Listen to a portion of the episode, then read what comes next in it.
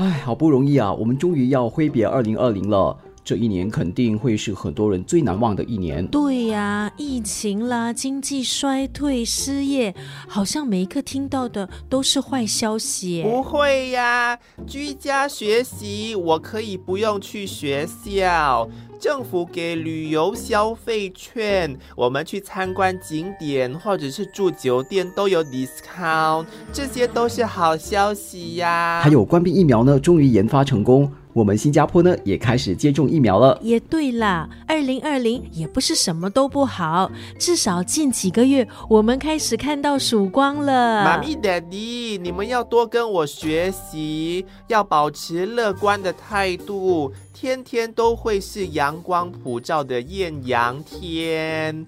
二零二一年后，everything will be better，明天一定会更好。